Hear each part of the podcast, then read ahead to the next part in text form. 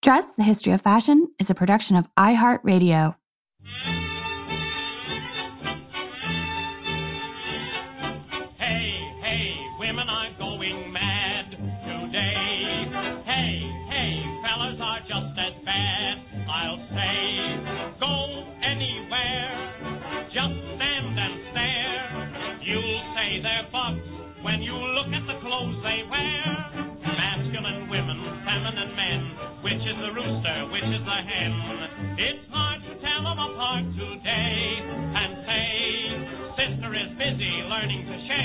Brother just his permanent wave.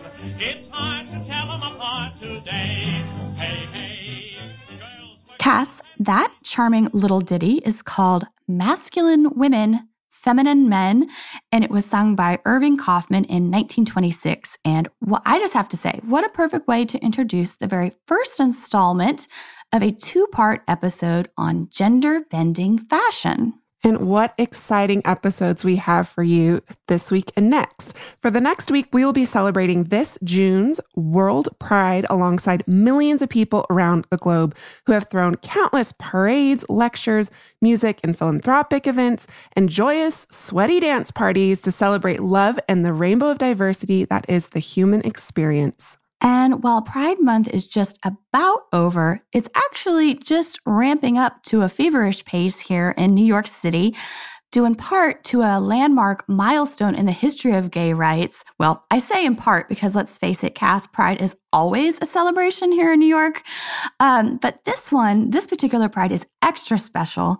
And that is because Friday, June 28th marks the 50th anniversary of the Stonewall riots, when members of the LGBTQ plus communities at large stood up to the legacy of brutality, arrest, and harassment at the hands of the NYPD. A police raid in the early morning hours of June 28, 1969, at the West Village gay bar, the Stonewall Inn, was met with resistance by patrons and sparked a rebellion that would last the next six days.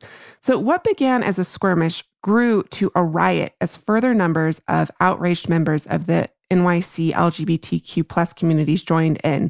And this event became the catalyst for gay liberation movements, which quickly sprang up not only in the United States, but also around the world. And Cass, I read um, several different uh, firsthand accounts from people that were at the riots. And one of uh, my favorite things was more than one mention of how some of the drag queens who were protesting took up this program of kind of comically mocking and mimicking the police. Um, which is extra fierce when you realize that their very presence on the street was actually a cause for arrest. And that is because at this time in New York City, there was actually a criminal statute pertaining to the wearing of gender, quote unquote, inappropriate clothing, which, you know, would be shocking to us now if we didn't already know that there was a very long history of legislation of this sort that spans hundreds of years. So very true. And today we are so pleased to welcome Michelle Tolini Finamore to tell us more about the past, present, and future of the intersection of gender and dress. She is the Penny Vinik Curator of Fashion Arts at the Museum of Fine Arts, Boston, where her groundbreaking exhibition, Gender Bending Fashion, is currently on view now until August 25th, 2019. So you still have plenty of time this summer to get out there and check it out. Michelle, welcome to the show. Michelle, welcome. Thank you so much for joining us today on Dressed. Thanks so much for having me, April. Yeah. Um, and first of all, I just want to say congratulations on this exhibition. It I'm I'm not even joking. It's probably one of my favorite fashion exhibitions that I've seen in years because from the concept to the the selection of the garments that are in the exhibition to the exhibition design which is incredible. The whole thing is just really really well done. And and and if that's not enough there's actually a wonderful takeaway publication that's much more than just an exhibition brochure. So thank you. I really love the show Oh, thank you so much. I'm really flattered that you liked it so much. It's um, it's been a real labor of love for me, um, and it's something I've been thinking about for so long, but really kind of fully working on for the last two years, I'd say. But I've been thinking about it for about five, so it was it was really satisfying to see it come together. And I have to say, you know, I really love what you you do with Dressed, and so to have praise um, is really really meaningful for me ah well thank you and and and mean seriously, it shows that you've been thinking about this for five years. It totally shows. That's great.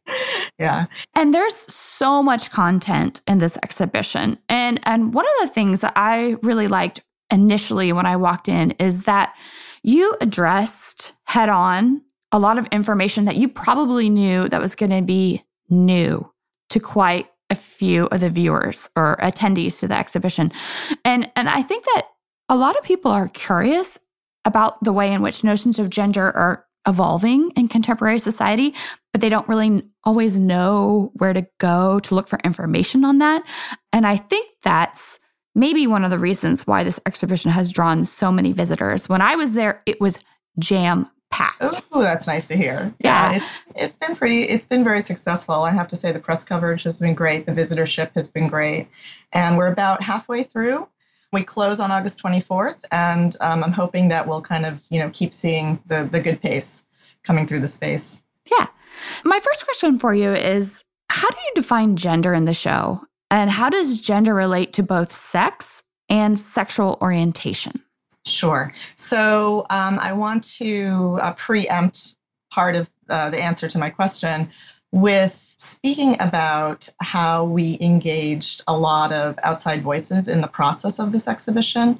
And I do feel because it was such a sensitive and timely topic, we really needed to reach out to various communities. And so when we were thinking about how we introduce the concepts of gender versus sex, gender identity versus gender expression, and all of these other terms that aren't familiar to um, you know to everyone, we really felt like we needed to bring in people from gender studies profession, the LGBTQIA plus community. We had roundtables and or and or convenings with people from really a wide swath of folks. So we engaged our teen arts council, um, college students from various colleges within the uh, Boston area. We brought in um, a gender studies professional who is also a trans individual um, named Matisse Dupont, who was really instrumental in helping us kind of think think through a lot of the the terms as well as the way we approach the subject. And then we also brought in Dr. Jo Trigilio from Simmons University, who helped us kind of with our uh, label with gender definitions that range everywhere from gender queer to trans to non binary to help acclimate people. So um, it was really a very kind of big effort, and it wasn't just me and my vision. Um, and also, um, our head of interpretation, Adam Tessier, was really key in the process as well.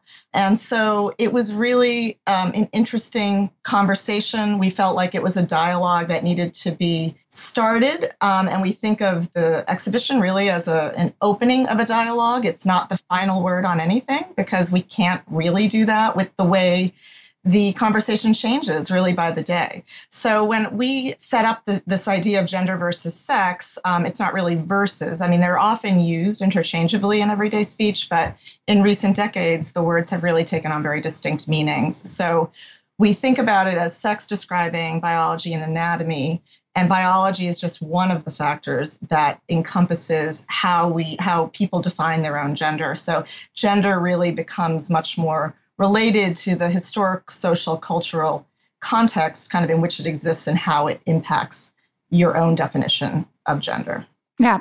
And how does that also relate to sexual orientation? Because you make this very clear in some of your text that accompanies the exhibition. Yes. So um, I think that when I think about sexual orientation versus gender expression, for example, um, sexual orientation can be kind of the way you move through the world as a sexual being and what those relationships are, you know, within that world.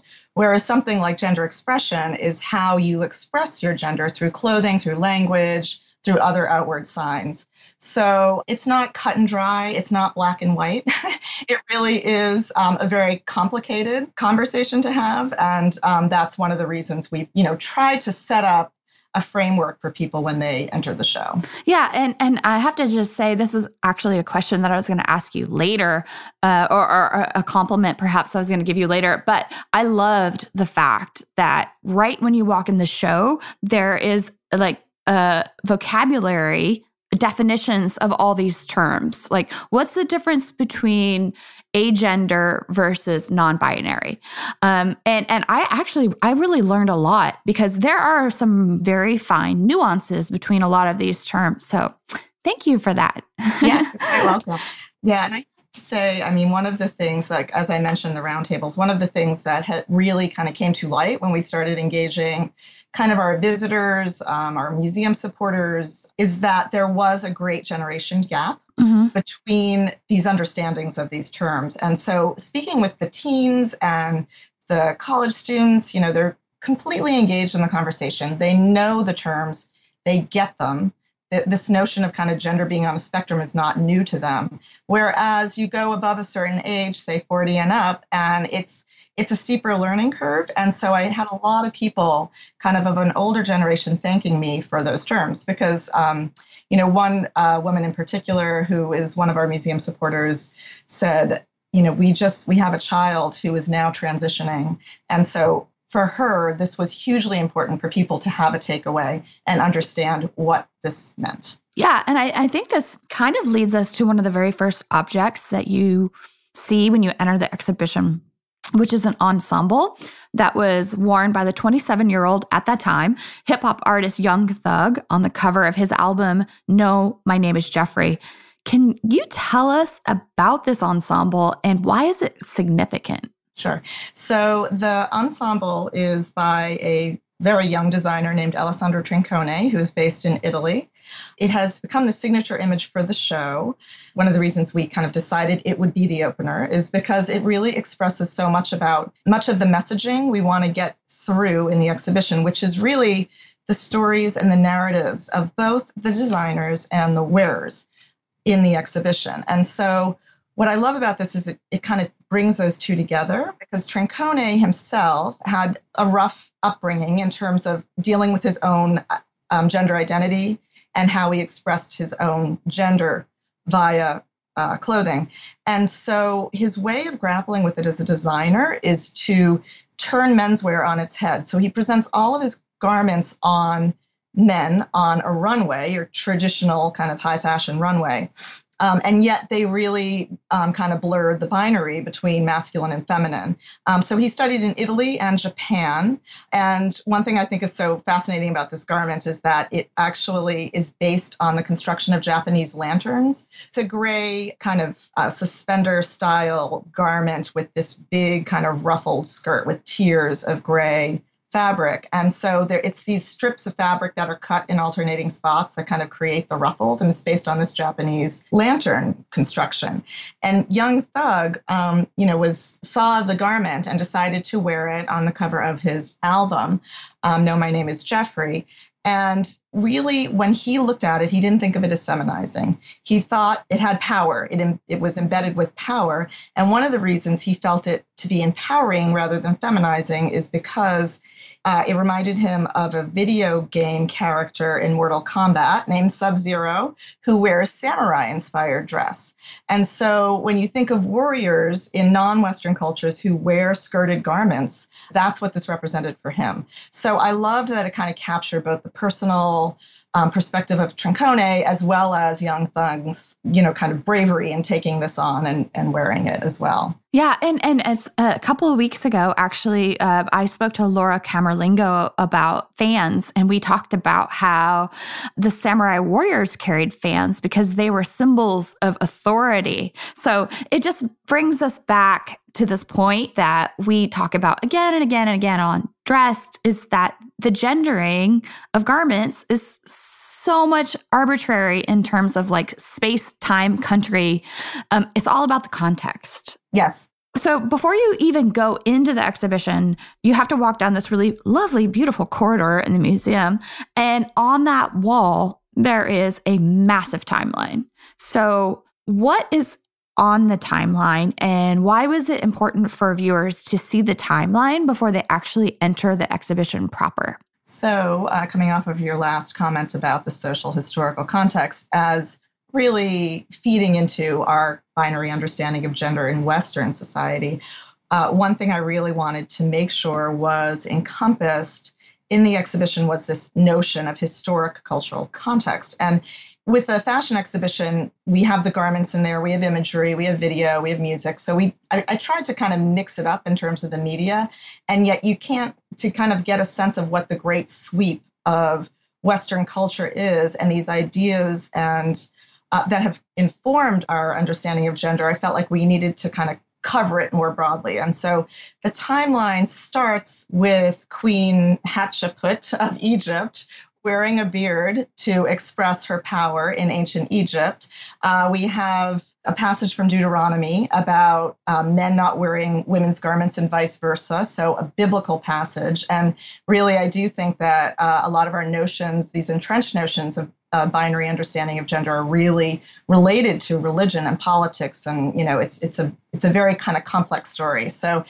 It goes all the way from you know ancient times um, and mostly through the 19th and 20th century. And we end with Billy Porter wearing that fabulous tuxedo gown designed by Christian Siriano for the Oscars. But I felt like it was important to include, you know, not only the fashion moments like Paul Poiret and the introduction of quote unquote harem pants or the jupe culotte in the teens. Um, but also, you know, Amelia Bloomer in the 19th century and her introduction of bloomer style dress as it relates to female emancipation. But also you know we're at the 50th anniversary of Stone, the stonewall riots. And one of the reasons some of those figures you know were were arrested sylvia rivera and marsha johnson was because of cross-dressing ordinances which were still on the books. So you know that again you kind of have to really think about this broad sweep of cultural history when you're thinking about why we are so deeply embedded in these binary understandings of gender. Yeah, and it's a conversation that's been literally, I mean, when I say literally, I, I mean it in that sense for centuries. Yes, yes, completely. So when I think about how to present that as a fashion historian, it is very difficult because you know you love to kind of represent all of that in the show, but that's impossible because you know you have a limited amount of space. You also have to think about how to get a message across to um, you know both an audience, a, more of a general audience in a fine art museum for sure. So you can't bring everything into it, and this was one way that I thought, okay. We can't cover it all in this show. As much as I would love to have gone more in depth in different aspects of the subject, this at least I felt like gave you kind of that broader context. Yeah. And it, it was just, it was a very smart curatorial decision, I just have to say. That's good to hear. Yeah. And again, that was um, something that was kind of, a, again, like a joint effort. We had ideas about what we wanted to include and we mocked up the whole timeline. And it was probably three times as many events and images. And then we narrowed it down with a lot of, you know, we kind of invited a few people into the process to see you know, kind of narrow it down to what we thought were the very key important moments. So, my next question is kind of like tagging on to the young thug ensemble that we first see.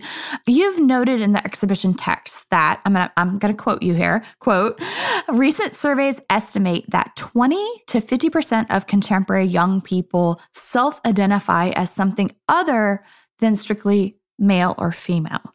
So, Michelle, would you elaborate on these statistics? Because I'm, I'm sure this data might be a bit surprising to some of our listeners. Sure.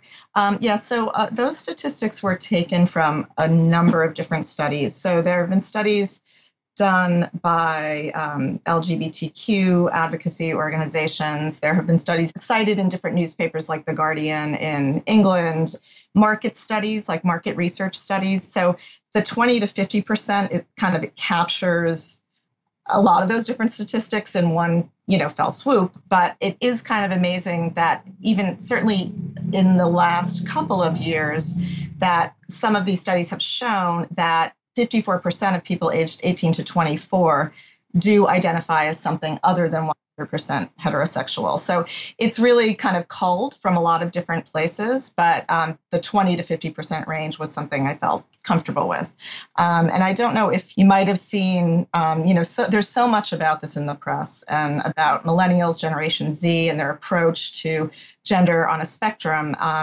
And, you know, Time Magazine, National Geographic, all sorts of popular press, uh, magazines, internet sites have really been grappling with this. So um, you see a lot of these statistics coming through. Yeah.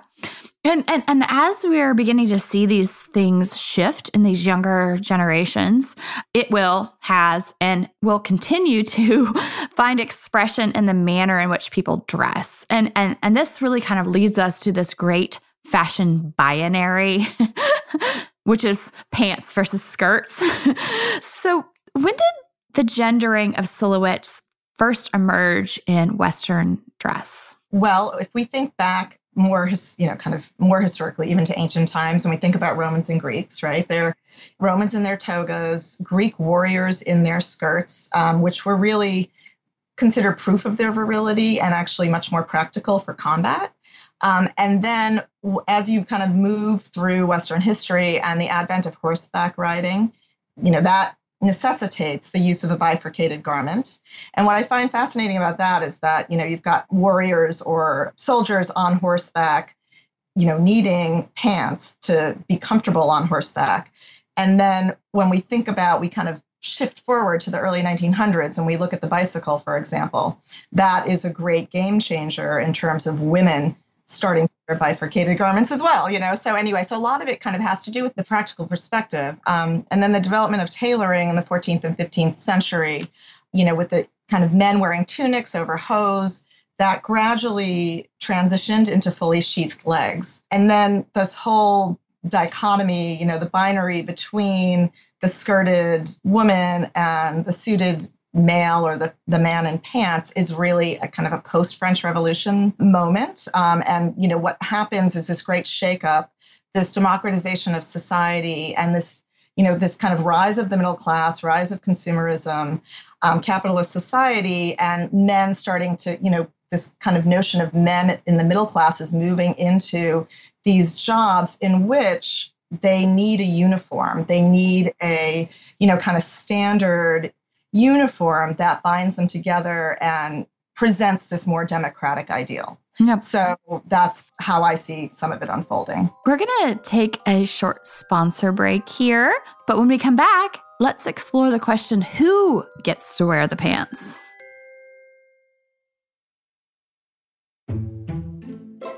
Welcome back.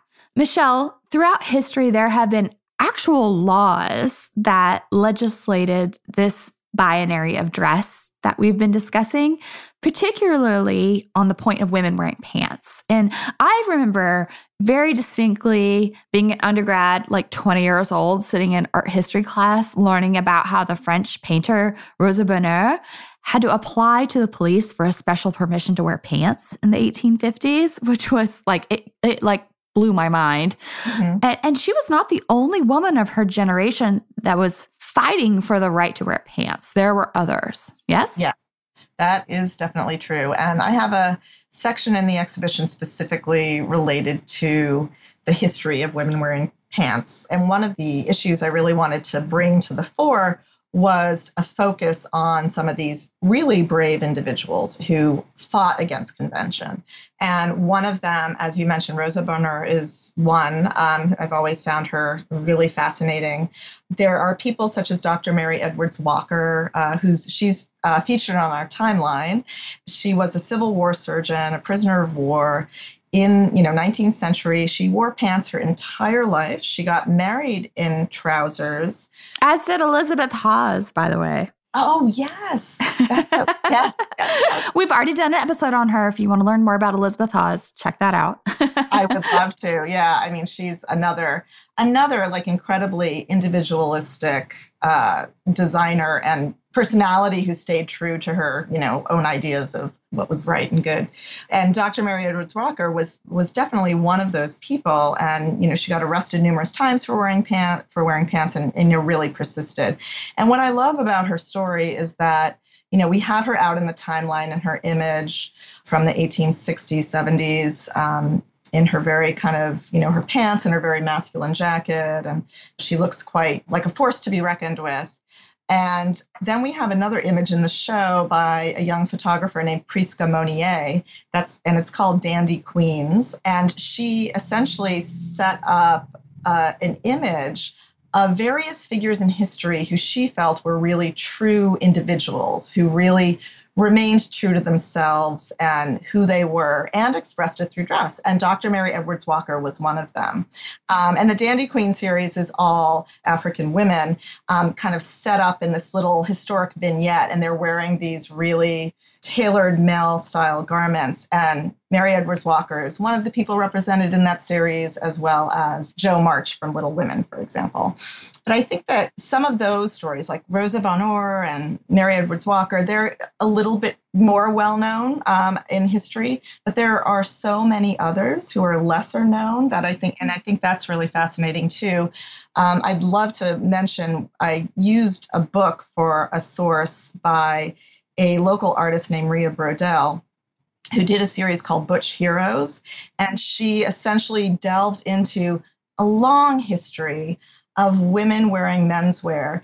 All of these stories surfaced that I had never heard of, you know. So there's a woman um, named Petra Pedro Ruiz, who was a Mexican woman who enlisted in the Constitutionalist Army in 1913 and became a lieutenant a respected lieutenant was never it was never known that she was a woman. And she ended up protecting a 17 year old woman from rape because they thought she was a man. And she said no i'm going to take this one you know and protected this young woman from and then it was only later in life that they discovered that this was a woman dressed in military garbed. So anyway, there the stories are, you know, there's a lot of them out there. It's a very rich history and I think it's really worth kind of, you know, looking more deeply into it. Yeah, and, and this is something that we really love trying to explore on Dressed. And I, and I think that the internet and things being digitized is really all of a sudden providing this atmosphere where these stories are starting to like bloom to the surface. Mm-hmm. And I love that so much. Yeah, well, I have to say, it's the internet is incredible in that regard, and I think that certainly one of the reasons that this exhibition has come together. And I think one of the reasons that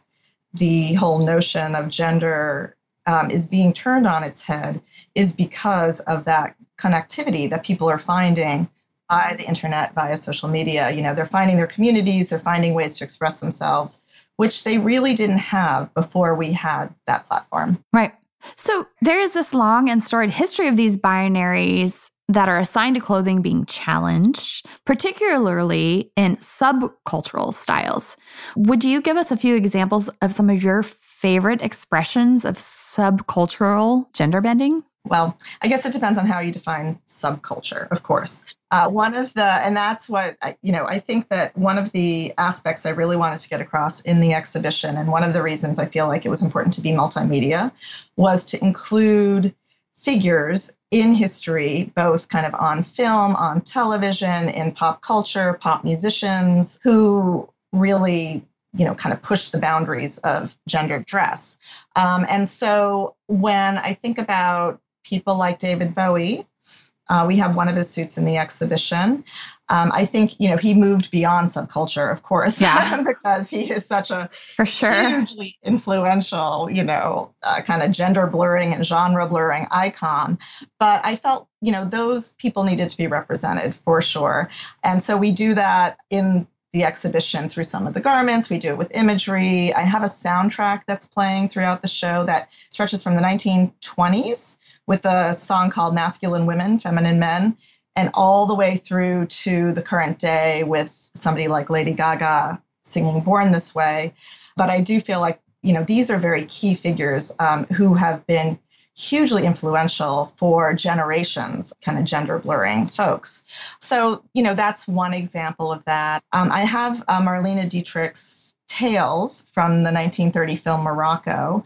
And one of the aspects of kind of the history of that garment that I wanted to get across was that Dietrich, before she came to Hollywood, was coming out of this 1920s Berlin nightclub scene in which there were, you know, when you think about uh, kind of blurring of boundaries and binaries, you know, that scene had it in spades. And so, you know, there were cross dressers, there were drag performers, there were all sorts of things happening in that world. And she comes out of that world and she brings it to Hollywood, which I think is kind of amazing, right? So she's in Morocco in 1930 and really insisted on wearing those tails designed by Travis Banton for that film and had to fight a little bit. The studio did not want to present her in the tails, They really wanted to present the glamorous Hollywood starlet. Um, and she persisted, and that scene has become really one of the most iconic scenes in film history.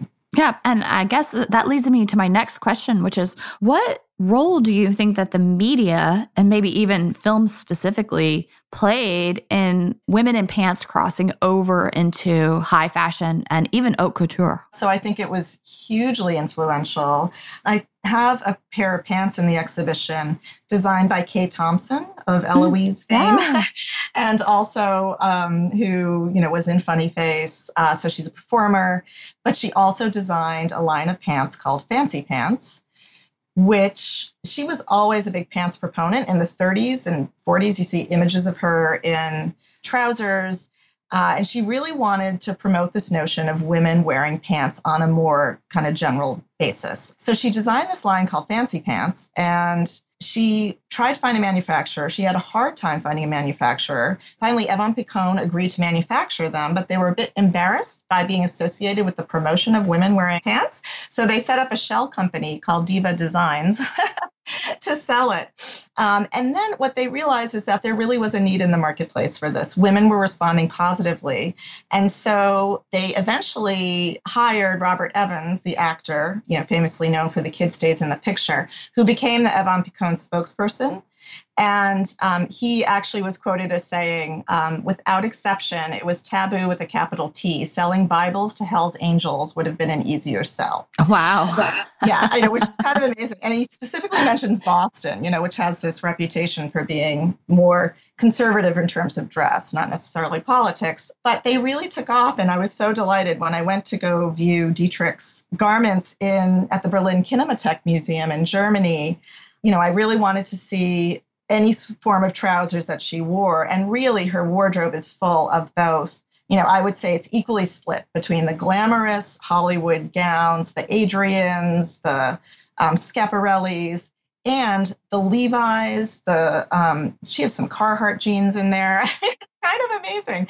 And also, she had these fancy pants, and I had never seen a pair in person, so I was delighted. I said, "Oh my gosh, this is amazing history just wrapped into these fancy pants by Kay Thompson." Who, by the way, she choreographed uh, the American number at the Battle of Versailles. She did. I yeah. did not know that. That's amazing. Yeah, yeah. Oh, yeah. Her, her history is just fantastic. So, you know, but they were also worn by Laura Petrie on the Dick Van Dyke Show, right? So, which is reaching the masses on an extreme level, right? And Laura Petrie, Mary Tyler Moore, she also had to kind of fight with the studio executives to wear pants. She said, you know, a woman at home is not going to be vacuuming in a skirt you know it's more practical. So there's this whole idea you know kind of 1950s you're getting women wearing them casually but they're still forbidden in a lot of contexts. And then i also have a, a sketch by uh, john bates that shows diana rigg as emma peel in the avengers and she's wearing that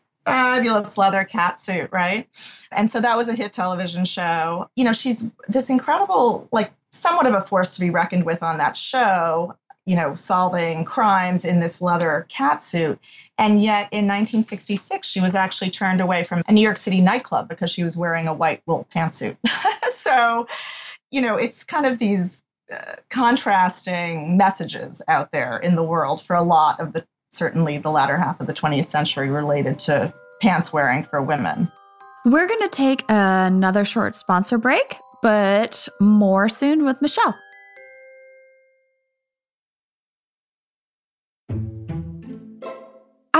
Maybe retrace our footsteps just a second here and ask you because we were talking about uh, Dietrich and and her tuxedo, her suit. I'd like to ask you about this kind of ubiquitous tailored suit of the quote unquote working woman because it actually has an intriguing connection to the history of sportswear. And there is an entire section in the exhibition on sportswear. So, what are we seeing about the history of sportswear that leads us forward to women wearing suits in the workplace? Well, I cover a number of different subjects within the history of sportswear there. So there are garments related to horseback riding, for example, equestrian attire, which again, as we talked about, like this idea of the bifurcated garment being introduced because of horseback riding, you know, that kind of does maintain its influence, you know, throughout Western history. And so the idea of women wearing, you know, pants is, you know, kind of helped along by horseback riding. Um, and bicycling. And bicycling, right. So bicycling, I think, is key. So we have a great bicycle ensemble in the exhibition. Um, and, you know, in um, 1896 or late 19th century, you know, the, the bicycle really becomes this great symbol of women's emancipation. And there is a handbook for lady cyclists that was written then. And the author, Lilias Campbell Davidson, said it's really the skirt which rules the destinies of the women on the bicycle. Um, and so if you think about standard attire for women in the late 19th century, you're still wearing some sort of corset for sure. You're wearing crinolines or some sort of bustle, you know, garment. And how do you ride on a bicycle with those with those garments? Um, so I do feel like it was hugely important in terms of emancipating the women's body and also emancipating it in a public space right? So participating in this sport in a public space. So one of the garments we have in the show is this great bicycle ensemble from early 1900s, and it is it looks like a skirt. But it has a panel on the top that buttons off, and underneath is actually culottes. So it's a it's kind of like this transitional garment, and there are all these patents that are taken out in the late 19th, early 20th century to make uh, the garments more practical for women, and so that they can actually really get on a bike and ride. And I also have this corset that we recently acquired it was designed by Warner Corset Company, and it's called the Cyclist. It's actually printed on the inside of the corset, the Cyclist, right? And so I put it on display next to the bicycle ensemble because I, I just wanted to provide that contrast. So even though they're making great strides in comfort and practicality, you still have this corset, which you're supposed to wear while bicycling. And um, it's supposedly made more comfortable by these like little extra flexible panels on the side, but I can't imagine riding a bicycle in a corset. so, yeah, but I do think all of these kind of moments in history, these developments for women's dress had a huge impact on what eventually became more acceptable for women to wear out there in the world, on the street, in the workplace. There was also a, um, a bathing suit uh, designed by Annette Kellerman, and I don't know if you know. Oh yes, about- yes, yes, yes. She got arrested, right, for wearing. Yeah, so I, I can't really. I delved into that arrest story. I'm not sure if it's apocryphal or, but what I did find is that she certainly got fined for wearing inappropriate attire on various beaches. Um, there's one that has a local connection where she was at Revere Beach. And so, what was considered inappropriate for women in the early 1900s was anything that exposed too much skin. And also, she was a big proponent of the one piece swimsuit for women because she was a competitive swimmer. And how do you swim with the stockings, the bloomers, the big, a you know, skirt. tunic? yeah so anyway, so she designed her own line of swimsuits, which was, you know, were more practical for really swimming. so yeah, and and so for women, like, in what way did these expectations of like what is proper attire for work versus play play out? Because just going back for a second, you know, you mentioned um, the riding habit before, and I think that within the history of fashion, kind of what we see happening is with the riding habit is it, it kind of eventually evolves into this working suit that women are expected to wear at work, perhaps still today. But that suit, which has masculine connotations, obviously, isn't necessarily what is expected of women when they're outside of the workplace. And this is a very interesting tension to me. Yes, yeah, no, I think I think that you're completely on target there and I think that this whole notion of power dressing, you know, is is very key to the evolution of women's wear within the workspace. Um, so if you think about women in the 19 teens and the 1920s, and again, this kind of more of a democratization of culture, um, of, of classes, and this kind of rising middle class and women moving into workplaces they had formerly not been part of, you know, you do see that when they're out there working as a clerk or a department store girl or whatever it might be, they adopt kind of more masculine inspired attire. So it's often kind of this tailored jacket with a skirt. And what that eventually evolves into is what we think of as power dressing in the 1970s, which again, you see this great influx of women into the workforce in roles that they had formerly not really participated in. So it's things such as law and finance. And so what emerges in that era is this kind of the Bible of power dressing, which is this 1977 book called The Women's Dress for Success book.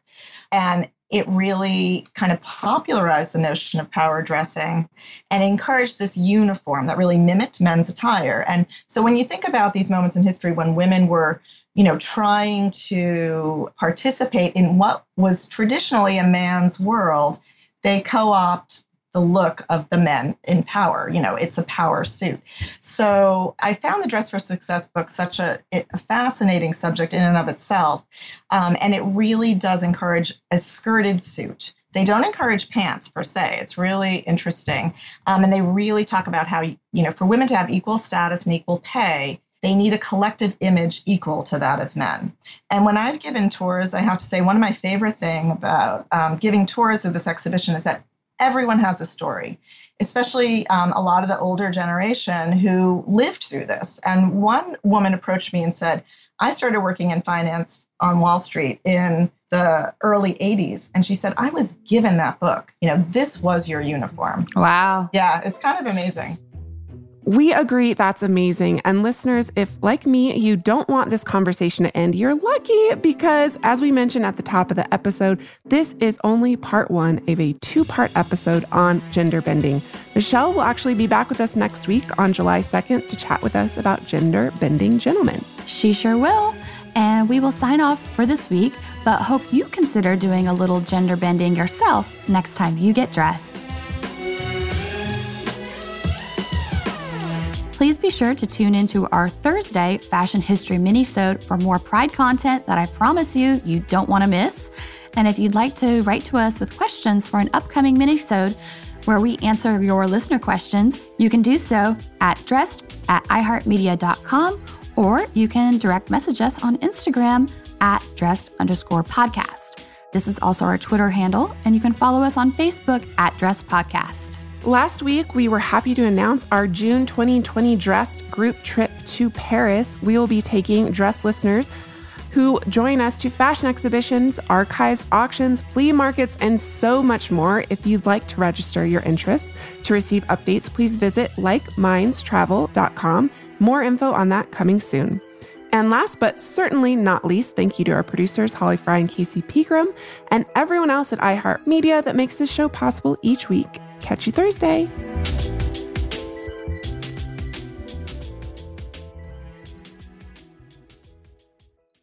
Dressed, the History of Fashion is a production of iHeartRadio.